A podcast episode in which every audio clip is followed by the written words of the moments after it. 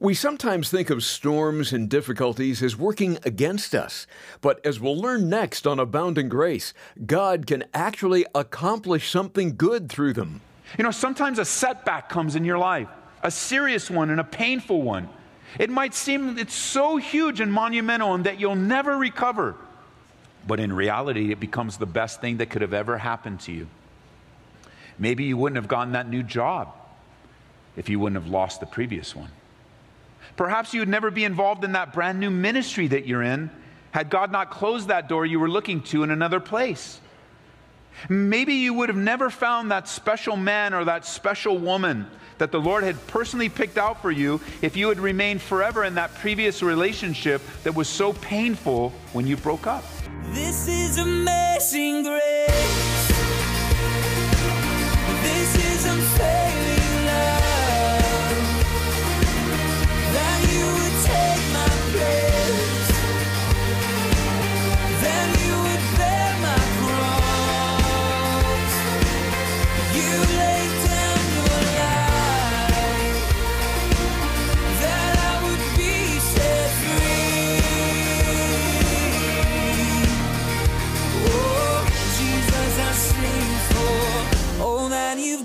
For me. When it's so difficult you can't hold on any longer, it's good to know there's one holding on to you who will never let you go. But why does God allow it to get so difficult in the first place? Especially for His children that He loves and are seeking to follow in obedience. We'll get some answers today on Abounding Grace as Pastor Ed Taylor opens Acts 27. We're in the middle of a series called Help for the Troubled Heart. And today we'll learn that there are a variety of storms that come our way. And sometimes Jesus actually sends us into them for our good and His glory. Acts chapter 27 is where we'll start, and it will end up in John chapter 6. Acts chapter 27, John chapter 6, in a Bible study that I've entitled, Sometimes Jesus Sends Us into a Storm. Sometimes Jesus sends us into a storm. And as we have been learning about the hope that's found only in Jesus Christ, we've been reminded time and time again that all of us will face difficulties in life. They may be different difficulties that we face, but the result will be the same. Bring us to a place of brokenness, bring us to a place of pain, bring us to a place of desperation. And the Christian is not immune to the difficulties of life. Things don't get better often, but harder in life.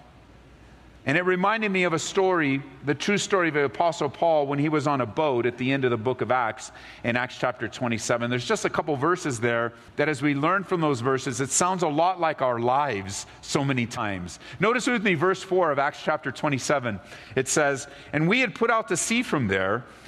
We sailed under the shelter of Cyprus because the winds were contrary. And when we had sailed over the sea, which is off Cilicia and Pamphylia, we came to Myra, the city of Lycia, and the centurion found an Alexandrian ship sailing to Italy. And he put us on board, and when he had sailed slowly many days and arrived with difficulty off Cnidus, the wind not permitting us to proceed, we sailed under the shelter of Crete off Salmone, passing it with difficulty. We came to the place called Fair Havens. I marked a few things to note. The winds were contrary. They were traveling slowly for many days. They arrived, but with difficulty. But then the wind didn't permit them to go forward. And then finally they did pass by, but it was with difficulty. That sounds so much like our lives. Contrary things. Life seems to be in slow motion many days, weeks, or years. We arrive, but with difficulty. We, we want to move forward, but the wind doesn't permit us. And then finally, we do arrive, but it was with great difficulty. You see, growth and strength for the Christian doesn't come overnight. Maturity for the believer doesn't come by living life what we would call smooth sailing with no problems. And isn't it true? There are promises in the Bible that we just don't like. Promises like what Paul wrote to Timothy in 2 Timothy chapter 3 verse 12. He said, "Yes, all who des- de- desire to live a godly life will suffer persecution." I'm sure that's not written on your mirror in your bathroom. I'm sure when you wake up in the morning you go, "Oh Lord, I'm going to claim the promises of you today, God." And I claim the promise that Paul told Timothy, he's going to have a hard life. Lord, give me a hard life today. Now, if you do pray that, would you please email me? I think we need to talk to you and encourage you. I mean, we're not asking for that. My prayer in the morning is, Lord, I, I, like your will, but I'd like a good day. Can you give me a good day, Lord? I'm praying for good days. Anybody else praying for good days? Sometimes good days involve storms because it is true for us. And that's not a promise we're sharing with people. Or in Acts chapter 14, the Bible says that we must, through many tribulations, enter into the kingdom of God. And yet, isn't it true through these trials and tribulations that God grows us up? And He allows tailor made storms just for you and me to make us grow. And sometimes, yes, God will actually send us into the storm for our good and His glory. Providentially, sovereignly, the God of all creation will choose sometimes to send us into a storm. Notice with me in John's gospel now, with that in mind, in John chapter 6, pick up in verse 15. Therefore, when Jesus perceived that they were about to come and take him by force to make him king, he departed again to a mountain by himself alone. And when evening came, his disciples went down to the sea and got into the boat and went over the sea toward Capernaum. And now it was dark, and Jesus had not yet come to them. Then the sea arose because a great wind was blowing. So when they had rowed about three or four miles, they saw Jesus walking on the sea and drawing near the boat, and they were afraid. But he said to them, It is I, do not be afraid. Then they willingly received him into the boat, and immediately the boat was at the land where they were going. Would you turn over to Matthew chapter 14 as a, another gospel writer gives us a few more insights on this episode? Mark chapter 14. Again, this is happening just after the feeding of the 5,000, or by some accounts, could be 15, 20,000 if a wife and a child was with those men. So they just experienced a tremendous miracle, a glorious working of God, and might I say, a test, a test of faith for them and trust that God would provide the food to feed these thousands of people. Notice what Matthew says in verse 22 of, Ma- of Matthew chapter 14. Immediately, Jesus made his disciples get into the boat and go before him to the other side while he sent the multitudes away. And when he had sent the multitudes away, he went up on a mountain by himself to pray. And when evening had come, he was alone there. Now, but the boat was now in the middle of the sea, tossed by the waves, for the wind was contrary. Now, in the fourth watch of the night, Jesus went to them walking on the sea. And when the disciples saw him walking on the sea, they were troubled, saying, It's a ghost. And they cried out for fear. But immediately Jesus spoke to them, saying, Be of good cheer, it is I, do not be afraid. Peter answered him and said, Lord, if it's you, command me to come to you on the water. And he said, Come. And Peter had gone down out of the boat and walked on the water to go to Jesus. And when he had saw that the wind was boisterous, he was afraid, and beginning to sink, he cried out, saying, Lord, save me. And immediately Jesus stretched out his hand and caught him and said to him, O you of little faith, why did you doubt? And when they got into the boat, the wind ceased. And then those who were in the boat came and worshiped him, saying, Truly you are the Son of God. After the feeding of the thousands, the multitudes wanted to crown Jesus king.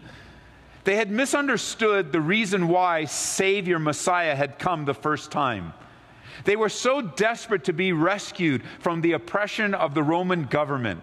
They were tired of being under the thumb of the Roman government, and so many of their liberties have been taken away, so that by time that the Savior had come to them, they only saw him for what he could do for them rather than King Jesus to submit their lives to. And they were wrong. In the first coming of Jesus Christ, he came not to overthrow the Roman government, but to overthrow the, overthrow the power of sin in an unforgiven life. He actually came to take care of a far worse problem than the oppression in a government. He came to save their souls. And in order to get the disciples away from the frenzy, he sends them out on a boat to the other side of the lake to get them away. And where does he go? He goes up on a mountain to pray. In verse 18 of John chapter 6, it says that a great wind was blowing. Peter, when he recognized the storm, he called it a boisterous wind. It's a big storm. The Sea of Galilee is actually a lake. It's 15 by 8 miles, about 700 feet below sea level. It's surrounded by mountains. Now, of course, we think of mountains as the Rocky Mountains. These aren't the Rocky Mountains, but they're high. And you could see if you were to go up on any of these mountains, on even on the side, on the hillside, you would have a good view of the entire Sea of Galilee. So while the disciples are in a boat going in the middle of the sea, Jesus is going up by himself on a mountain, Matthew tells us, to pray. And now they're entering in the disciples to a different type of test. They're going to be tested in their faith and trust in Messiah. They're going to grow up and become mature and make spiritual advance and they're going to spiritually advance through this test just like you and me, because effectiveness comes to the believer through the storms of life. And there are storms in life. Now, storms we're using as a picture of trials. And the Bible uses the picture of storms all throughout its, its pages to describe the difficulties of life. And it's a picture that we can understand how storms show up suddenly, how they do such great, quick damage, how they're, they're, they're not only sudden, but unexpected and unwanted. And to be in the middle of one is not something that, that is desirable or fun. And so the storms, they come to us. Sometimes storms come to us because of our own sinful mistakes the lust of the flesh, the lust of the eyes, the pride of life. You could say in a real way that we bring on ourselves sometimes the storms of life as we deal with the consequences of our sinful decisions. The storms of life sometimes come upon us because of the sinfulness of others. No doubt someone listening to my voice right now is suffering pain and agony because of the sinful decision of someone else over which you have no control. And you're in a storm today. Sometimes we face the storms of life just simply because we live in a sinful world, a broken world a world that is plagued by separation from God and animosity toward the people of God, and we suffer. And yet, this one, this was a storm that God sent the disciples into. And that, for many of us, doesn't make any sense. Because when we think of storms, we think of avoiding them. Well, we, when we think of storms, we, we think of, I don't want anything to do with them. For, for example, just yesterday, I had an appointment. It was really just Friday. I had an appointment to, to teach. I was invited to teach the men up at Calvary Chapel in Cheyenne and all the northern Colorado churches. And so, so me and Pastor Keegan, you know, as I was getting prepared, what did I do? I went online and I checked the weather because I wanted to know what is it going to be like. What's it going to be like? Where do I drive? What road should I take? What kind of clothes should I take? And I mean, if it was going to be a big storm, I don't know what I would have done. I probably would have tried to avoid the storm. Driving, I would drive, you know, 30 miles around the storm if I could. That's how we think. It makes sense. I hope you think that way.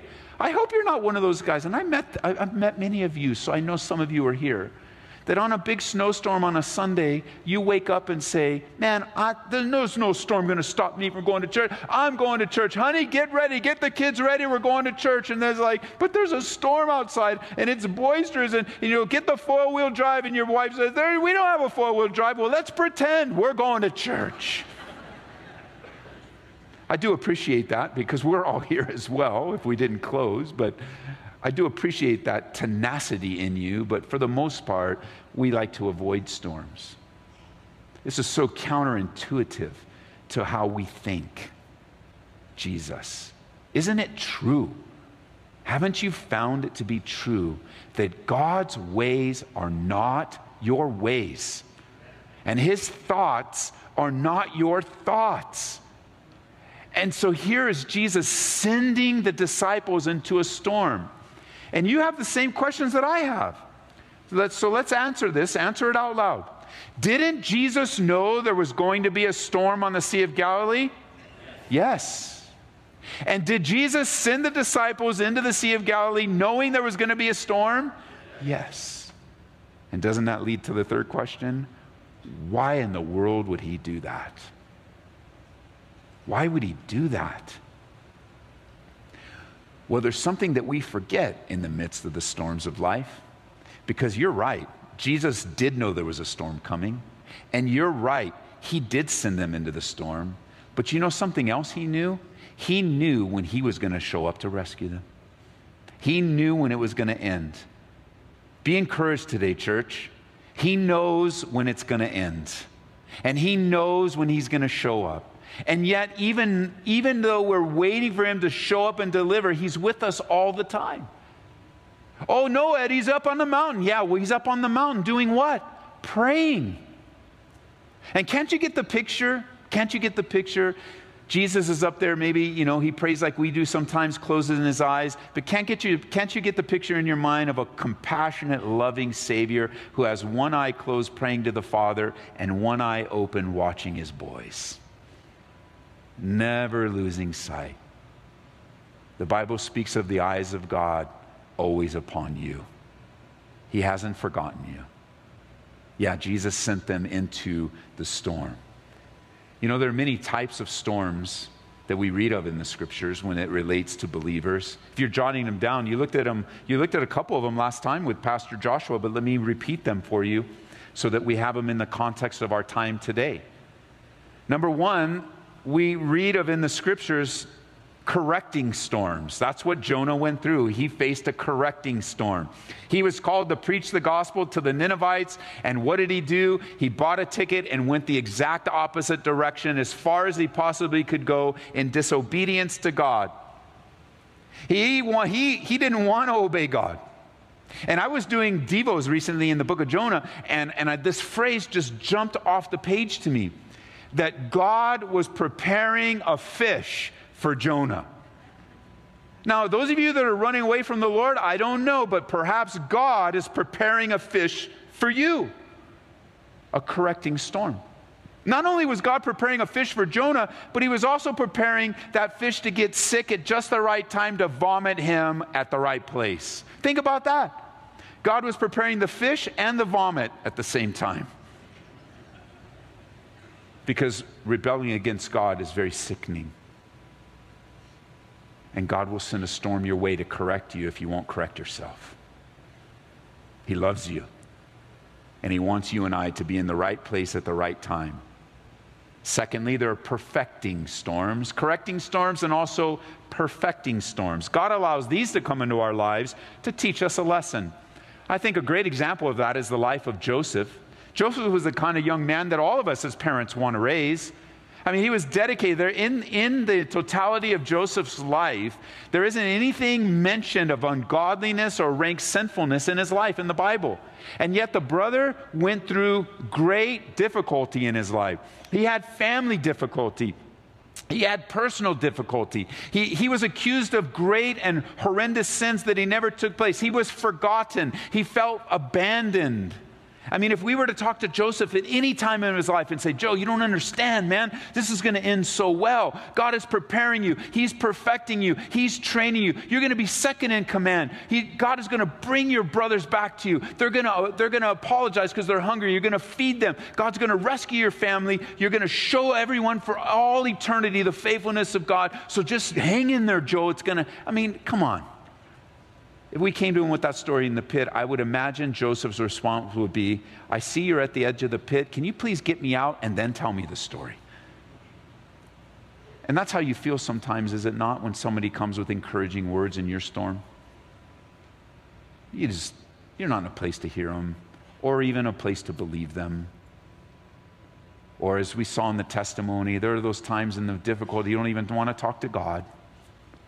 Those are human responses, they're normal. They're not the best and they're not favorable, but they're normal. And you just keep taking those steps of faith toward God. You just keep holding on. I mean, here in the disciples, they're involved in what I believe is, is the third type of storm. Not only are there correcting storms and perfecting storms, but thirdly, there's the protecting storm. Protecting. This is what I believe the disciples are going through a storm designed to keep them from something far worse, to get caught up in the frenzy, to doubt Jesus as the Savior of the world for their sins, not politically. And so he's separating them away to get them away from the masses and the, you know how the hype gets when there's, when a lot of people are doing something, seems like everybody jumps in and they're human as just as much as anyone else, and he's protecting them.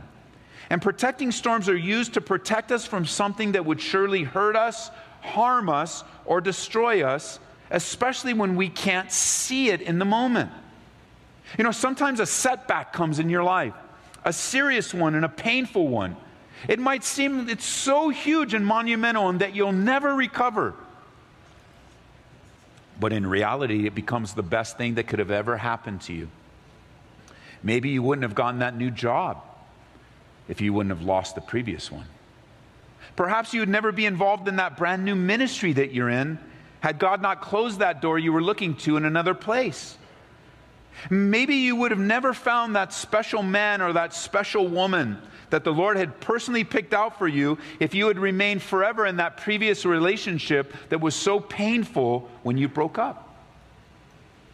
And what happens in these storms is we do exactly like the disciples. We fight the storm and we row against the storm and we push against it. And this can't possibly be from God. And this pain can't possibly be used by God. And I just don't see how it's possible. And what?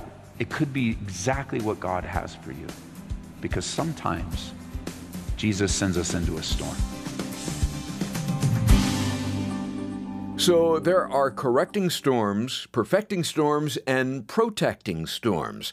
There's one more type that Pastor Ed Taylor will address in just a moment here on Abounding Grace. So stay tuned. We're in a series called Help for the Troubled Heart. And I'd imagine this is just what many of you are needing to hear right now as you're in the midst of a difficult season of life. If you'd like to request this entire series or today's study alone, please call 877 30 GRACE.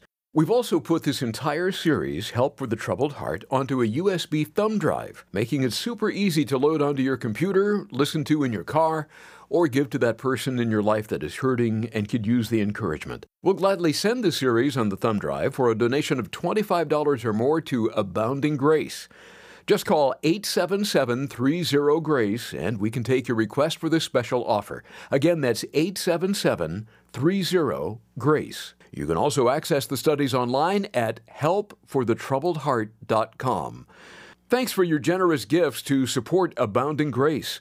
Your donation will serve to help us bring these daily studies to your station and many others like it every day.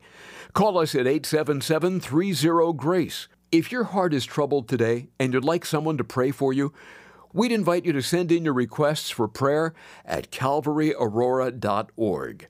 Let's see what that fourth type of storm is as we return to Ed.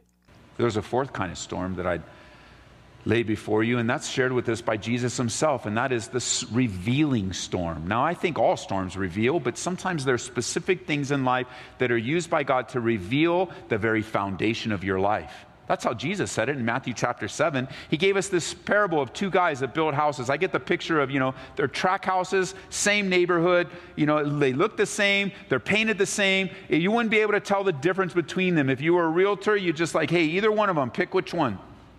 But then storms came. And the rains came, and the winds came, and the flood came. And the Bible says, Jesus says, they beat down on those houses. And one house stood, and the other house was destroyed. And what was revealed through the storm? The foundation, what they built on. One guy built on rock, and one guy thought he could get away with building on sand.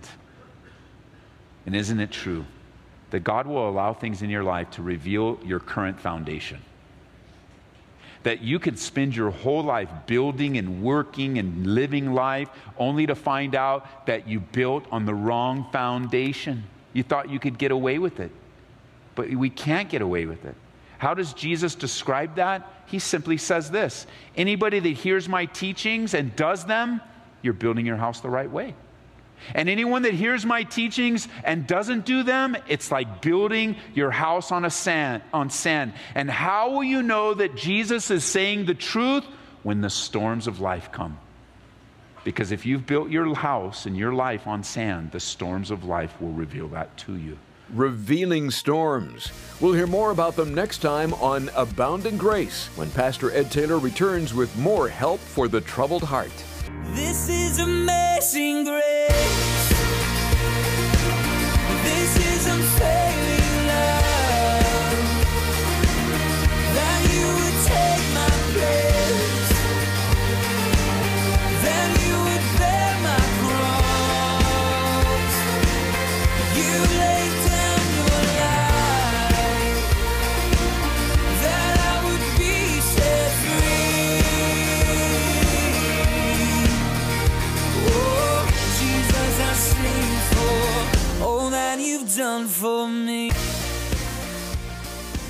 Abounding Grace is brought to you by Calvary Chapel, Aurora.